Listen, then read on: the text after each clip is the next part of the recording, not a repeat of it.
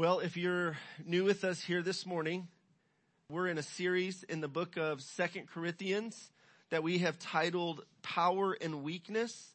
And we've been going chapter by chapter, verse by verse through the book of Second Corinthians. And today, uh, we're going to look at chapter seven.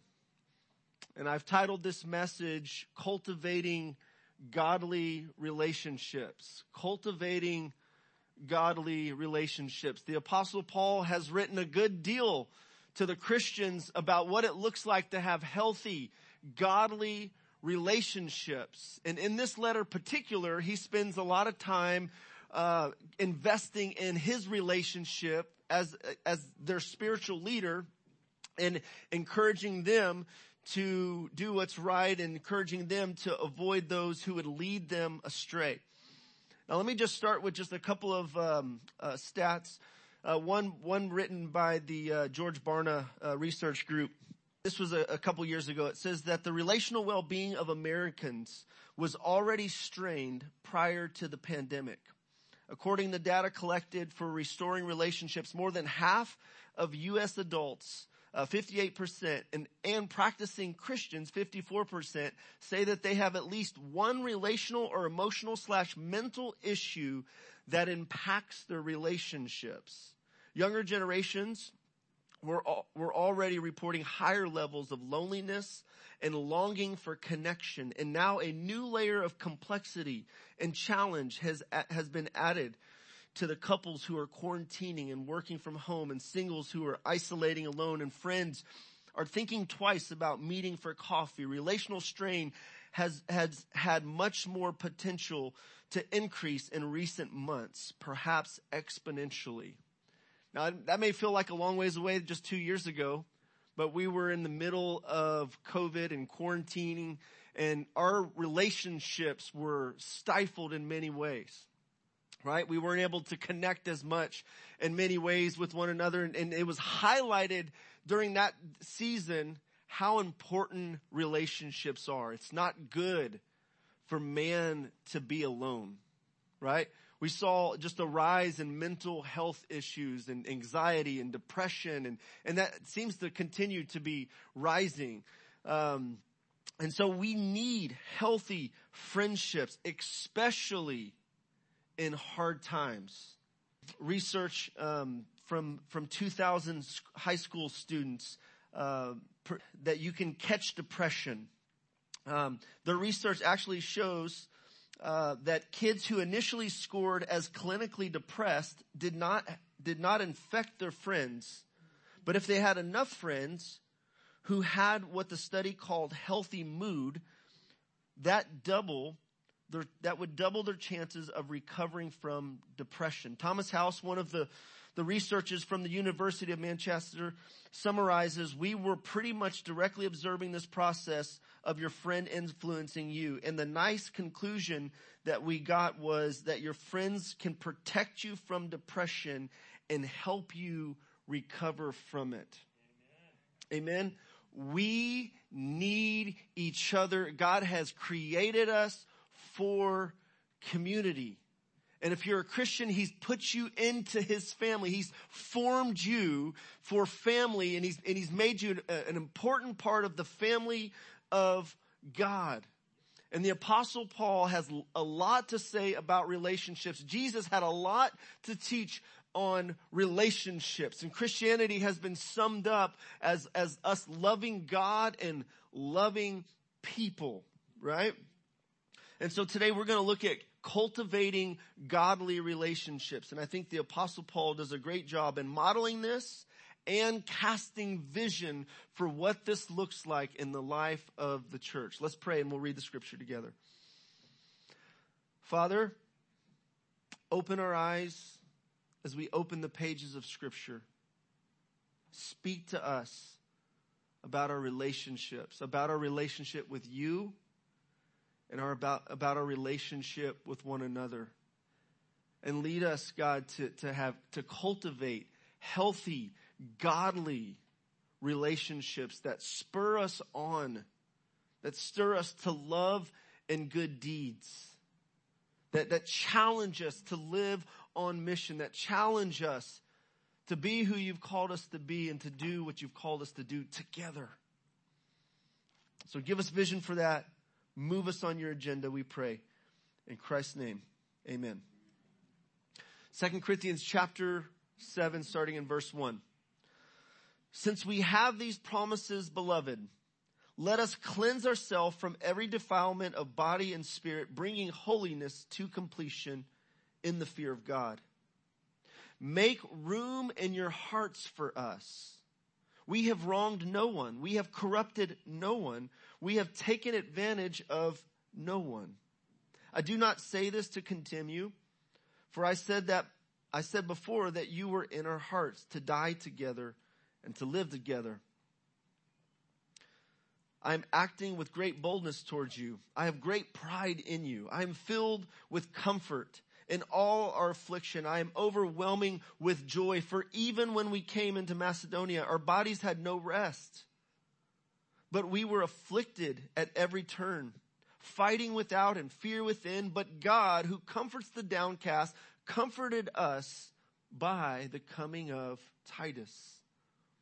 And not only by his coming, but also by the comfort with which he comfort, he, he was comforted by you as he told us of your longing, your mourning, your zeal for me, so that I rejoice still more. For even if I made you grieve with my letter, I do not regret it, though I did regret it. For I see that the, that, that letter grieved you, though only for a while. As it is, I rejoice not because you were grieved, but because you were grieved into repenting. For you felt a godly grief so that you suffered no loss through us. Godly grief produces repentance that leads to salvation without regret, whereas worldly grief produces death. For see what earnestness this godly grief has produced in you, but also what eagerness to clear yourselves, what indignation, what fear, what longing, what zeal, what punishment. At every point you proved yourself innocent in the matter. So although I wrote to you, it was not for the sake of the one who did the wrong, but for the sake of the one who suffered the wrong, but in order that your earnestness for us might be revealed to you in the sight of God. Therefore, we are comforted. And besides our own comfort, we rejoice still more at the joy of Titus because his spirit has been refreshed by you all. For whatever boast I made to him about you, I was not put to shame. But just as everything we have said to you is true, so also our boasting before Titus pro- has proved true. And his affection for you is even greater. And he remembers the obedience of you all, how you received him with fear and trembling. And I rejoice because I have complete confidence in you. This is the word of the Lord and all God's people said, amen. So here's our big idea this morning. God calls his people to cultivate godly relationships that produce mutual encouragement and require honesty, intentionality, vulnerability, love, and repentance.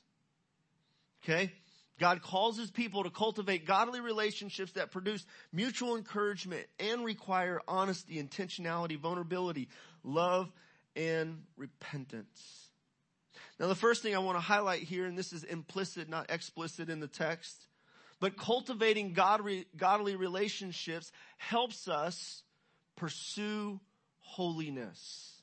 Cultivating godly relationships helps us pursue holiness.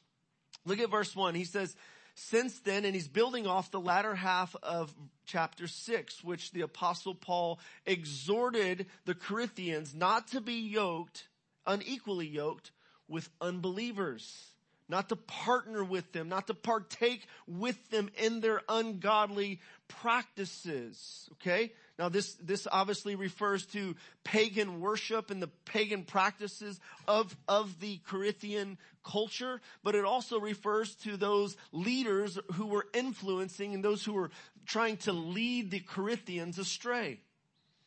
And so Paul was calling the Corinthians to godly relationships, healthy relationships that would help them move towards Christ and his mission for their lives. And so built upon that in verse 7, 7 verse 1, he says, since we have these promises, The promises mentioned 18.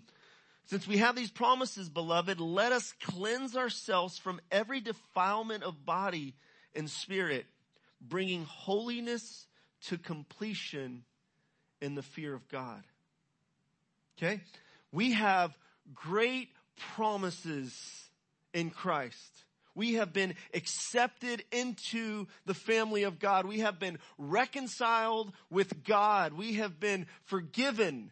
We've been brought into friendship with God and God promises that He will dwell in us and with us. And He will father us. That's good. That's good news. These promises should motivate us and help us towards godliness. And so should these partnerships that we link arm with, with, with others who are running hard after Jesus. They should help move us towards holiness and godliness.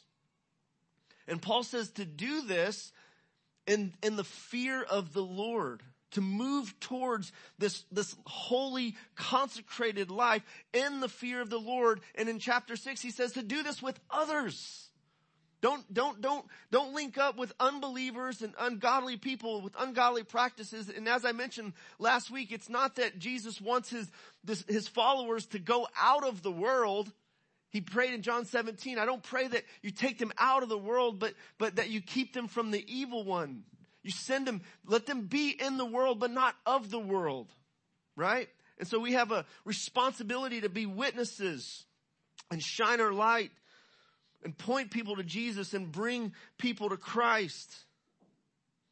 But we must have healthy boundaries and, and, and guard ourselves from being drawn away by the ideologies by the, the lifestyle, the thinking, and the living of those who don't know Jesus.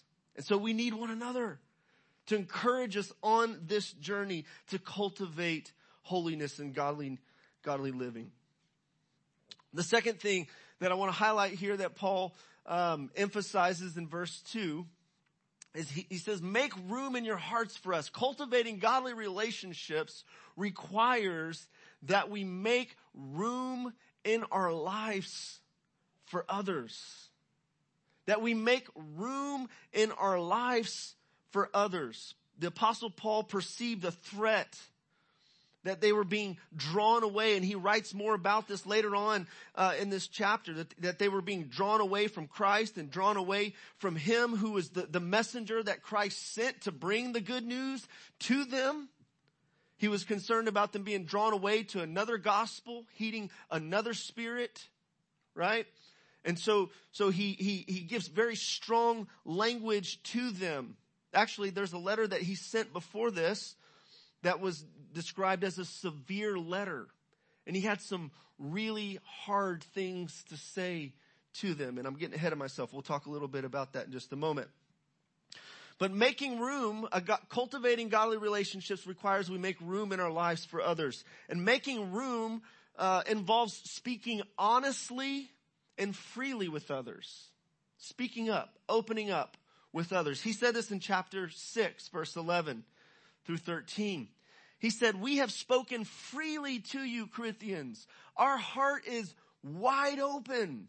You are not restricted by us, but you are restricted by your own affections. In return, I speak as to children, widen your hearts also. So cultivating godly relationships requires us to open up our hearts to others. And sometimes this is really difficult when we've been hurt and we've experienced disappointment in relationships and people have let us down. First and foremost, this, this opening up of our hearts should start with God and He's the safest place for us to open up our hearts to. He's the one that we can give our hearts completely to and not have them crushed. He says, love me with all your heart, soul, mind, and strength. And that's, that's for your own good too. That's for His glory. And He's designed us for that, to be in relationship with Him. But He knows that that's the very best thing for us that we give ourselves fully to Him because He's never going to fail us. He's never going to let us down. His love is consistent. He's, he's, his faithfulness endures forever. His love endures forever. And so this also involves making room by expressing mutual brotherly affection and commitment. The apostle Paul does this over and over in this letter. He expresses how he loves them. And he does this in other letters. This is a good thing for us to do as Christians. To freely communicate that. To me, it's, it's sad when I've heard about parents, a father, fathers who never, never say those words to their children. I love you. That's a sad thing. That's a sad thing because God does that for us. The apostle Paul models the health of a godly, strong, uh, rough and tough man who's, who's able to say, I love you guys. I love you guys. That's a good, healthy thing in cultivating godly relationships. That's something we should be able to do with one another, not hold back affections and affirmation and be able in a pure, healthy way say, I love you. I'm for you. Amen. We need to hear those words. Those are powerful words, some of the most powerful words that we can say to one another. I love you. I'm for you. I'm committed to helping you be all that God's called you to be. And so, so we must do that. Who are you making room for in your hearts, in your lives? Or who are you failing to make room for that the Lord may want you to create space for? Are you discipling somebody? Are you mentoring somebody and helping them walk closer to Jesus? Are you pouring into their lives? Are you involved in a community group? Do people know you? Are you known? And so there is a risk. There's a risk of loving and opening up. And C.S. Lewis wrote about this in his book, Four Loves. He says to love at all is to be vulnerable. Love anything and your heart will certainly be wrung and possibly broken. If you want to make sure of keeping it intact, you must give your heart to no one, not even an animal. Wrap it up carefully around with hobbies and little luxuries. Avoid all entanglements. Lock it up in a safe, in the casket of, or a coffin of your selfishness. But in the, in that casket, safe, dark, motionless, airless, it will change. It will not be broken. It will become unbreakable, impenetrable, irredeemable. The alternative to tragedy, or at least the risk of tragedy, is damnation. The only place outside of heaven where you can perfectly uh, be be perfectly safe from all the dangers and per, perturb, ter, perturbations of love is hell. So there's a risk of loving. There's a risk of opening up, but it's worth it. And our Lord Jesus did that. And he calls us to do that in relationship. Cultivating godly relationships brings refreshment, comfort, encouragement, and joy. Notice what Paul says here in verse 6. And Paul was going through a really difficult time as he was waiting for Titus and waiting to get word back from the Corinthians and their response to his severe letter, he was struggling. He was going through a very dark, difficult time, and I appreciate his vulnerability in communicating that in this letter. Verse 5, he says, But even when we came into Macedonia, our bodies had no rest, but we were afflicted at every turn, fighting without and fear within. But God, who comforts the downcast, comforted us by the coming of Titus. God, who comforts the downcast. If you're here today and you're downcast, you're discouraged, you're going through a dark and difficult time, know that God is the God of all comfort, who comforts us in our affliction, who comforts the downcast. But often, oftentimes what it looks like is what it looked like here is God sending a person who embodies love and truth. And he sends a person into your life to express that love and to remind you that he's there, to remind you that he's working. And so we see that here with, with the coming of Titus. Paul's heart was encouraged by the very presence of Titus as, as Paul was going through a dark time. Think about dark times in your life when God has sent people in your life to be there, to be present through the most difficult of times and how precious they were and their presence, how much of a gift their presence was to you through that difficult time. We all need that. And we're provided that in Christ, but we must be intentional to cultivate those relationships. It takes intentionality, it takes investment. And then also verse 7, he says, not only by his coming, but also by the comfort with which he was comforted by you. So Titus was comforted by the Corinthians. There's some godly relationships occurring here. There's some encouragement. There's some comfort. There's some refreshing. There's some joy that is, is occurring here through these relationships. This is ours in Christ Jesus. God doesn't want us to miss out on this richness of fellowship that we have in Christ, this comfort of love, this encouragement Philippians 2 talks about. But it requires us to be in proximity with others to get around others and to, to, to, to make ourselves available, to make room in our lives and in our hearts, to walk with one another. In verse 13, Paul says, therefore we are comforted. And besides our own comfort, we rejoice still the more at the joy of Titus because his spirit has been refreshed by you all. I love this. There's, there's a, at least one, one other person in the Bible that is described as refreshing others, and that's Onesimus.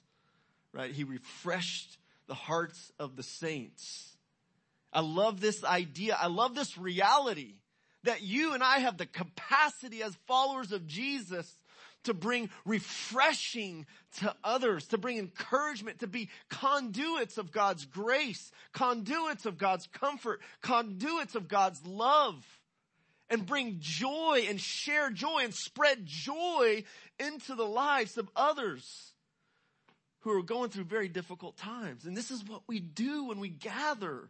This is one of the reasons why we gather as the people of God. We need one another. We need God in His presence and, and we get, we get that refreshing from, from His presence, don't we? If we're spending time with Him in His presence is fullness of joy. We get joy in His presence. We get joy from His Word. Uh, and I'm reminded of Acts uh, 3 where Peter tells the, the, the, the, Jews in Jerusalem to repent. Repent that times of, re- repent and be baptized.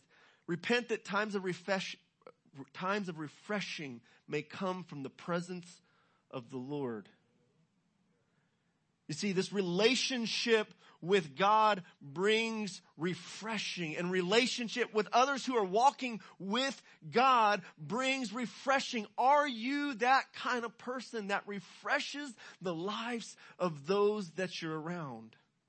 We can be refreshing to others or we can be draining to others and toxic to others. And we want to be those who refresh, encourage, comfort, and convey joy like Titus and like the Corinthians did with, with to Titus. I was reading in Proverbs 27 this week as I was thinking about this. Proverbs 20, well, it was, it was October 27th and sometimes I'll turn to the proverb of the day, October on the, the day of the month. The message says this, just as lotion and fragrance give sensual delight, a sweet friendship refreshes the soul. A sweet friendship refreshes the soul. 27, 17 says, as iron sharpens iron, so a friend sharpens his friend. We need good friendships. It was, uh, I think it was Larry Crabb, the Christian counselor, psychologist, who said about his practice, um, how he said 90% of the people who come to our practice to see the counselors, they don't need a counselor, they need a Christian friend who will listen. We need friends, Christian friends, godly friends who will refresh, encourage, comfort, be with us through the times of difficulty. Eugene Peterson says this, writing about Proverbs 27, 17. He says, how do we sharpen who we are? We do it in relationship with others. One person encounters another and there is exchange of thoughts, feelings, ideas, and values. There's little growth in isolation. Isolated from others, we become dull. Our thinking is blunted as well as our feelings. And with our feelings, our faith, our hope, our love. The only way to remedy that is to routinely rub up against another person in spite of the heat that it may generate or the sparks that may fly. Anybody have rubs with other people that you're close to, that you work with, or that you live with? Iron sharpens iron. Okay, sparks may fly when that's happening. But there's sharpening that's happening. And godly relationships should make us better as a result. As a result of being in relationship with godly people who are pursuing Jesus, we should become more like Jesus. They should rub off on us more. We should be more passionate for Jesus, more passionate for the mission to bring the gospel to those around us, more passionate to make disciples. We want to get around people who are on fire. If we, if we're feeling cold or even if we're not, we just want to continue to, to excel and grow in Jesus. And so the Bible has a lot of wisdom to say about how we, how we choose our friends and, and, and, and, how the influences of others, bad company corrupts good, good morals, as uh, Paul wrote the Corinthians in 1 Corinthians chapter 15. And so let's be that. And we'll talk a little bit more about that in application at the end here. Let's look at, let's look at the next thing here that cultivating godly relationships requires the communication of love and truth. Truth and love. Okay? Here, here's where the sparks start flying. Okay? Here's where it gets difficult, right? When you're in relationship with, with someone, maybe your spouse. Now just think about, couples just think about when you first got married. Think about the first conflict you had after you got married. Alright? Can y'all remember that? Can anybody? You've forgotten it. As far as the east is from the west, you have just, Maybe you're reminded of it weekly it's an opportunity for relationships to go deeper when we have those rubs, when we have those conflicts.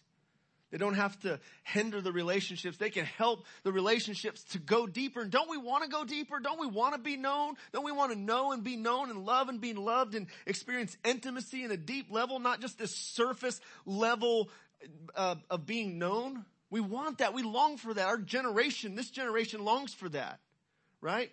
And it's so easy for us to keep people at distance through social media, through text message. Instead of showing up at somebody's door, you send a text message, right? Are you home? Then you'll knock on the door, right?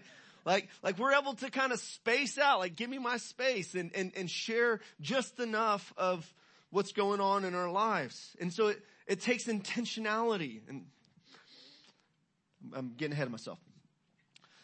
Cultivating godly relationships requires communication of the truth and love. Now notice what Paul says in verse 8.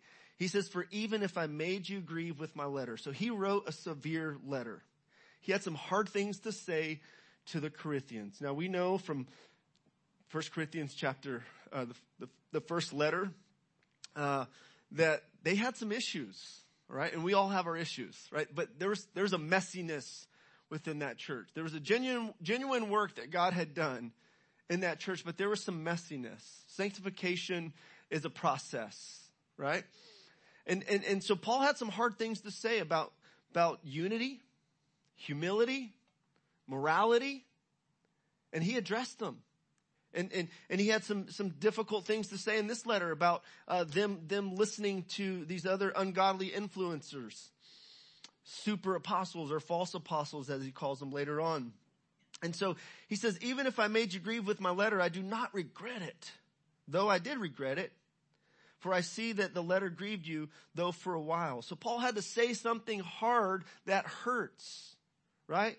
And there's a time in relationships and godly relationships where we have to speak the truth in love, where we have to say something that's really difficult to say, but to say it because we love the person.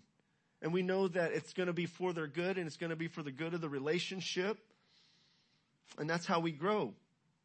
I like how he, the, the NLT puts it in uh, chapter 6 verse 11. He says, Oh dear Corinthian friends, we have spoken honestly with you and our hearts are open to you. There's no lack of love on our part, but you have withheld your love from us. I'm asking you to respond as if you were my own children. Open your hearts to us. Paul also wrote in Ephesians 4:15 he says that instead of being tossed to and fro by every wind of doctrine, okay, which seemed to be an issue here with the with the Corinthians that he's addressing in this letter, uh, we're to to speak the truth in love. We are to grow up in every way into him into him who who is the head, into Christ. And so let's be committed to do that here at City Church, to speak the truth in love. And to love through, uh, through, to, to, communicate difficult things in love, uh, and love through the pain.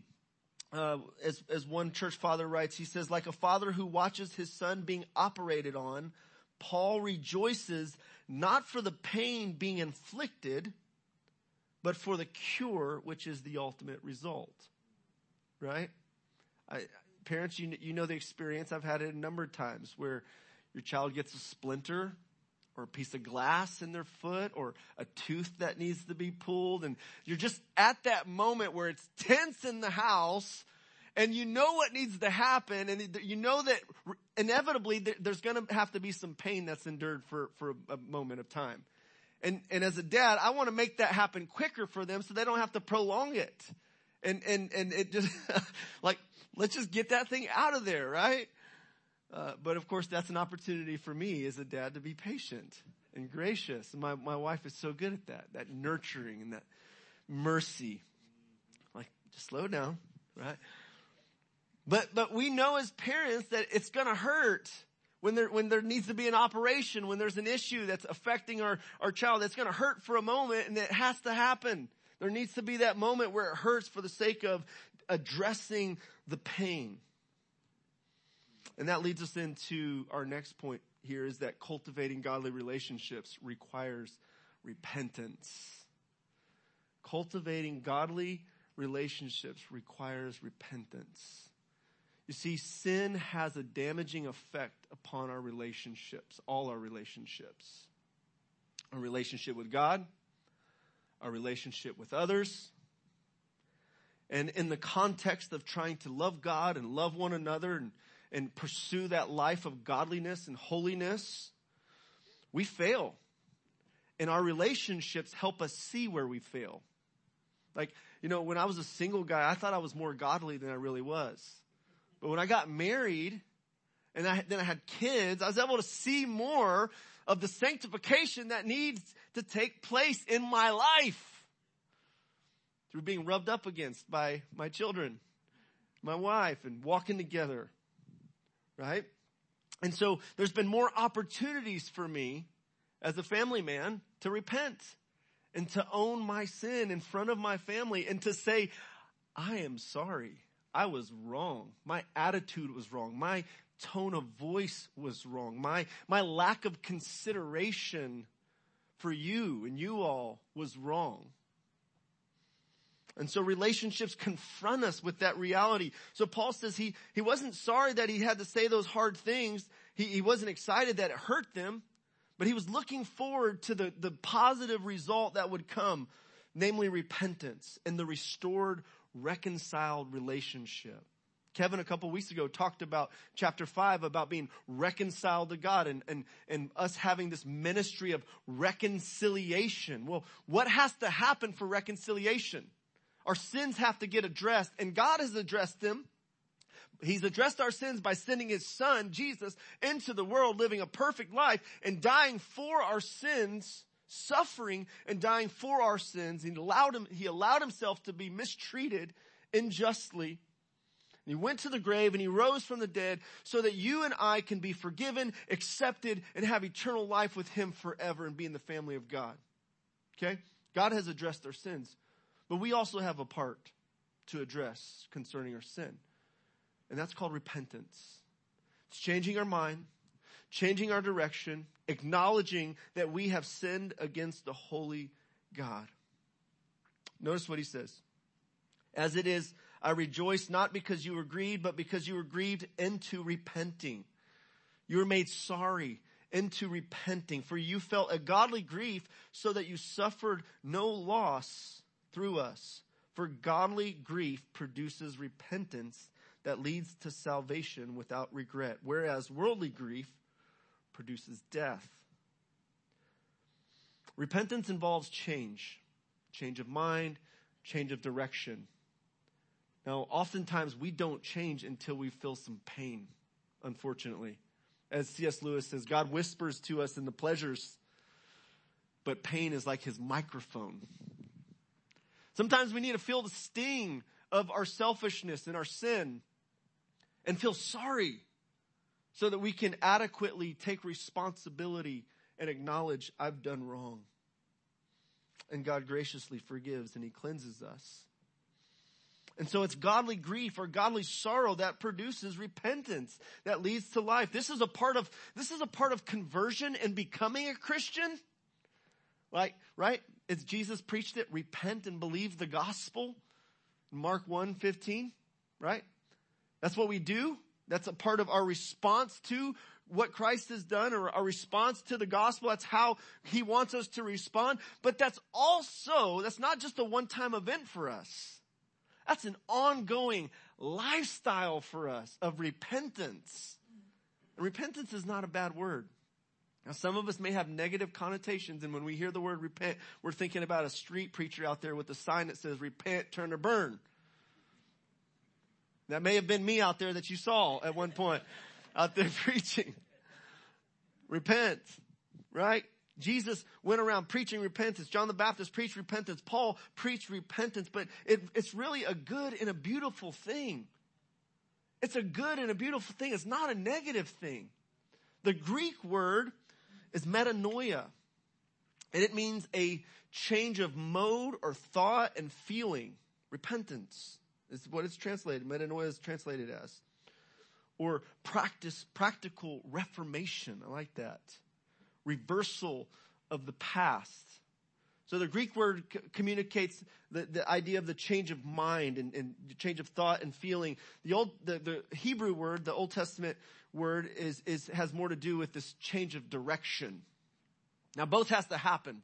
Repentance involves both, right? If you're going the wrong way, if you're driving downtown Dallas and you realize that I've done this before, you turned on a one-way street and you see cars coming at you and you're like, okay, I need to turn around you, for, before you turn around, you realize that you're going the wrong way and that there's danger and you need to do a UE. You need to, you need to turn around, right? And that's what repentance is. It starts with us recognizing that we have wronged God. J.I. Packer does a good job in describing this in his book, Passion for Holiness. He describes the steps as a, a, um, a realistic recognition that we have wronged God. Remember in Psalm 51, David said, against you and you only have I sinned and done this evil in your sight. That you may be found just when you speak, blameless when you judge. David recognized, even though he had killed, he committed adultery, he had hurt other people with his sins and he needed to repent for that. Ultimately, his sin was against God and he needed to focus on reconciling there and repenting there. So recognizing that he wronged God, um, regretful remorse at having dishonored God, reverent requesting of God's pardon, resolute renunciation of sin, requisite restitution of those we have hurt. True repentance is preceded by, as Paul described it, is, uh, is preceded by godly sorrow and it's accompanied by earnest concern to clear oneself, earnestness, earn, concern to clear oneself, indignation, alarm, longing, zeal, and a readiness to punish wrong, to address the issue. I think it's fitting here to quote Mr. Martin Luther from the uh, Protestant Reformation in 1517, 505 years ago. This German monk nailed his 95 thesis to the door of the Catholic Church and he had a message to communicate regarding the corruption within the Catholic Church.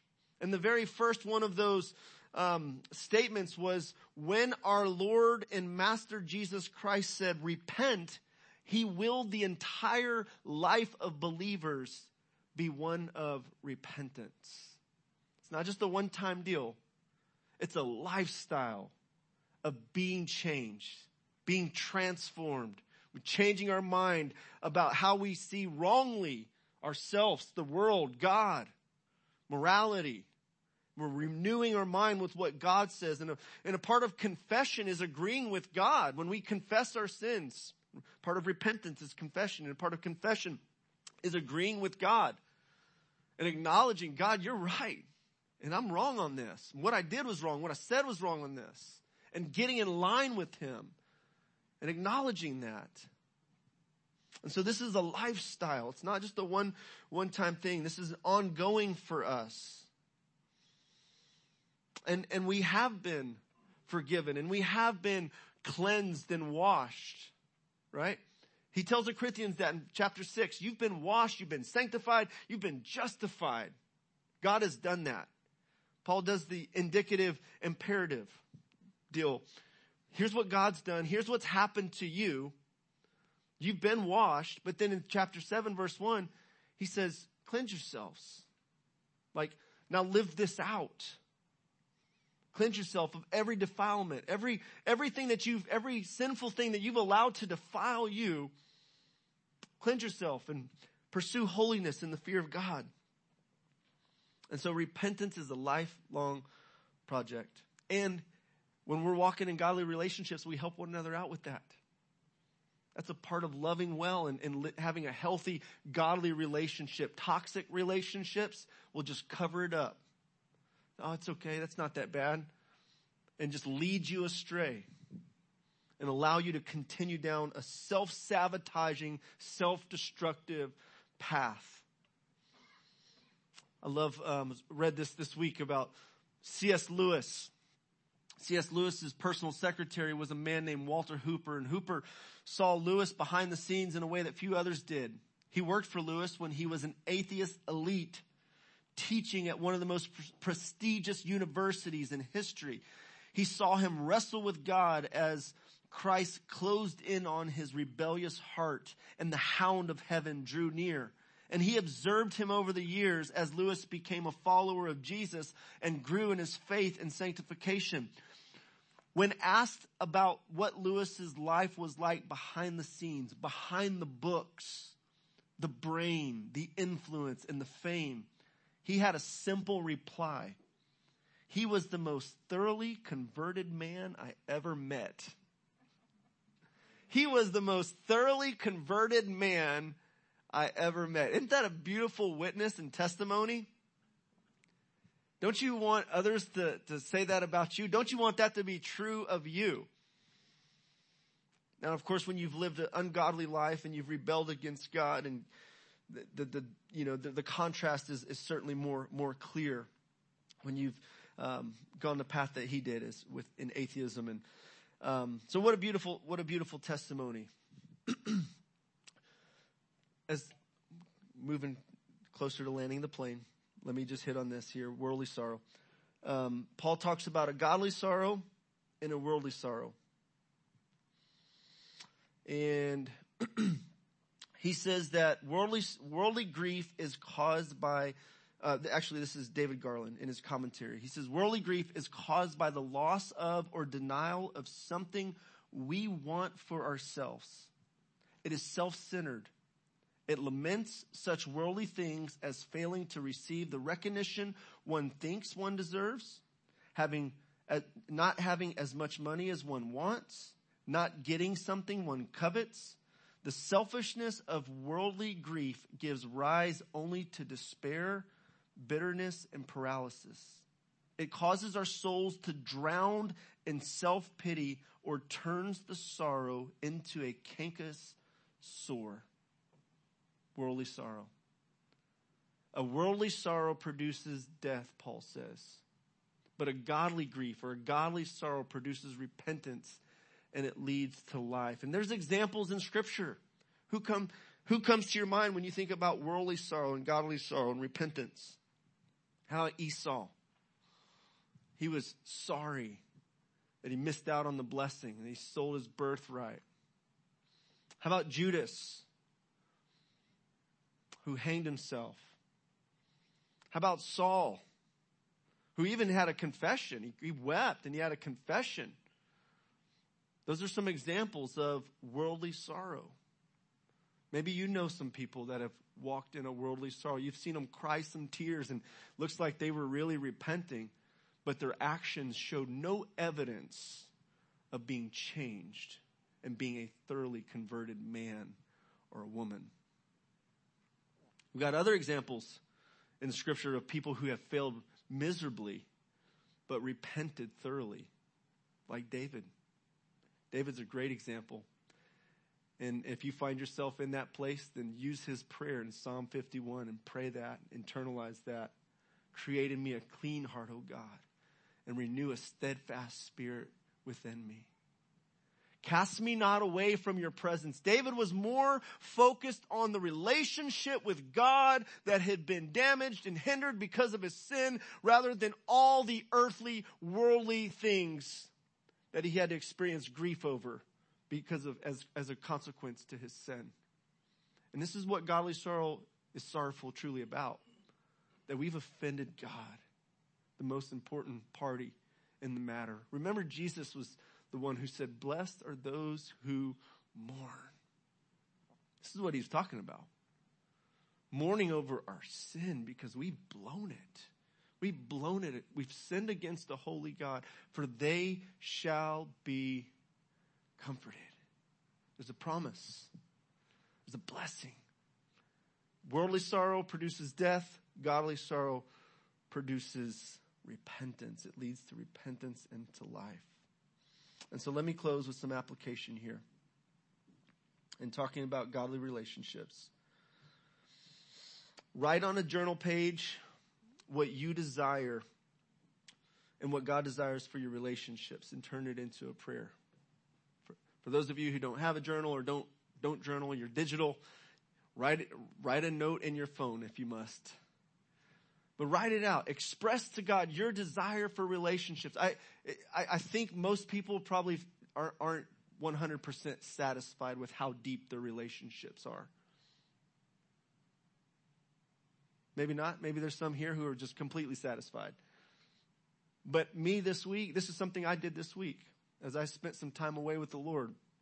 I wrote out a prayer in my journal entitled it Called to Deeper and I expressed my desire for deeper relationships. And this starts with relationship with God. And I spent some time in Psalm 139 and meditated on the reality of how he intimately knows me. And I'm seen by him and he's for me and he's with me. I could talk to him about anything. And I want to go deeper with others. I don't want to just shoot the breeze and just talk about the weather and just talk about sports and talk about this or that and just stay at surface level with people. I want to go deeper in relationships. I want to be known. And I want to know others. What's going on in your life?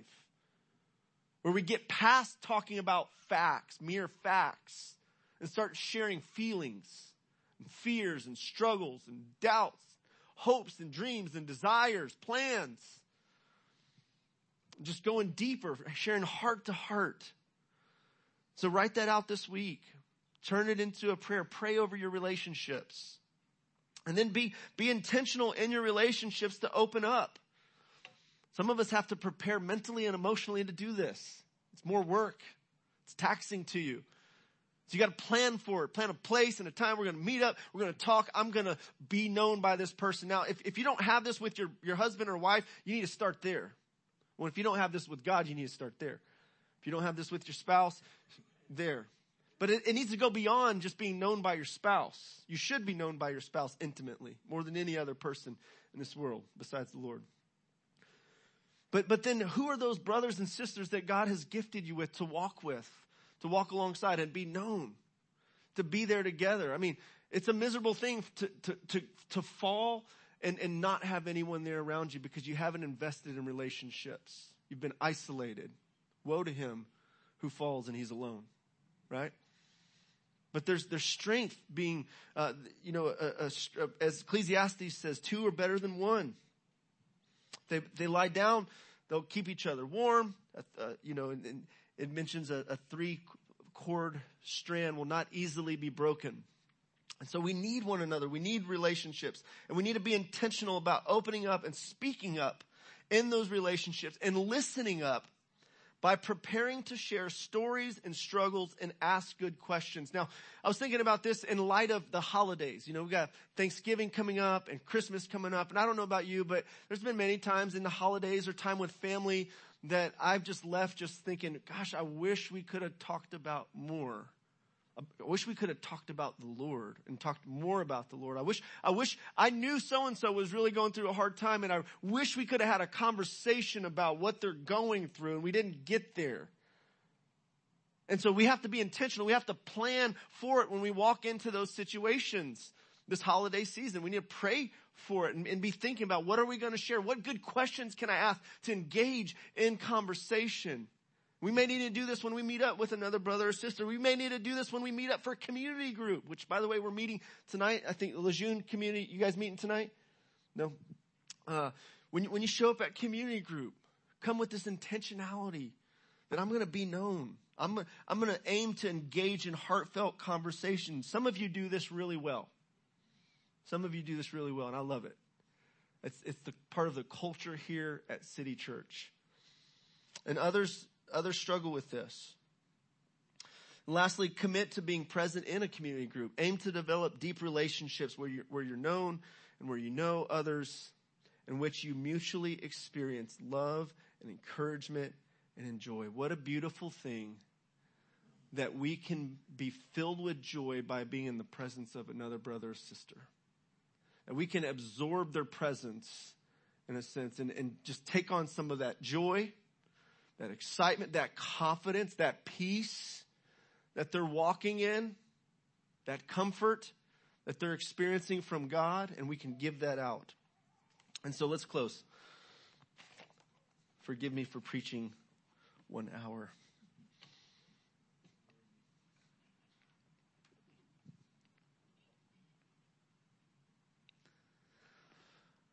Father, we desire to make room in our lives for you and for one another. We realize, God, that this is hard work. This takes intentionality. There is duty involved, but it is also a delight. It's a joy and it's worth it.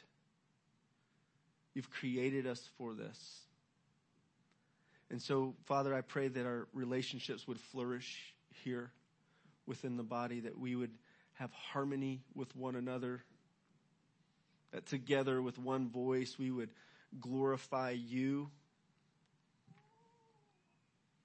And I pray that you would give us wisdom in establishing healthy boundaries with relationships with others that would, that could lead us astray, could hinder us in our walk with you. May we faithfully sharpen one another. May we be faithful. May we be available. And may we be trustworthy as we are vulnerable and open up and aim to be known. And may our joy increase as a result. Fill us with righteousness, peace, and joy in your Holy Spirit. May our relationships be marked by righteousness, peace, and joy in the Holy Spirit. May they be marked by love. May they be marked by truth. In Christ's name we pray.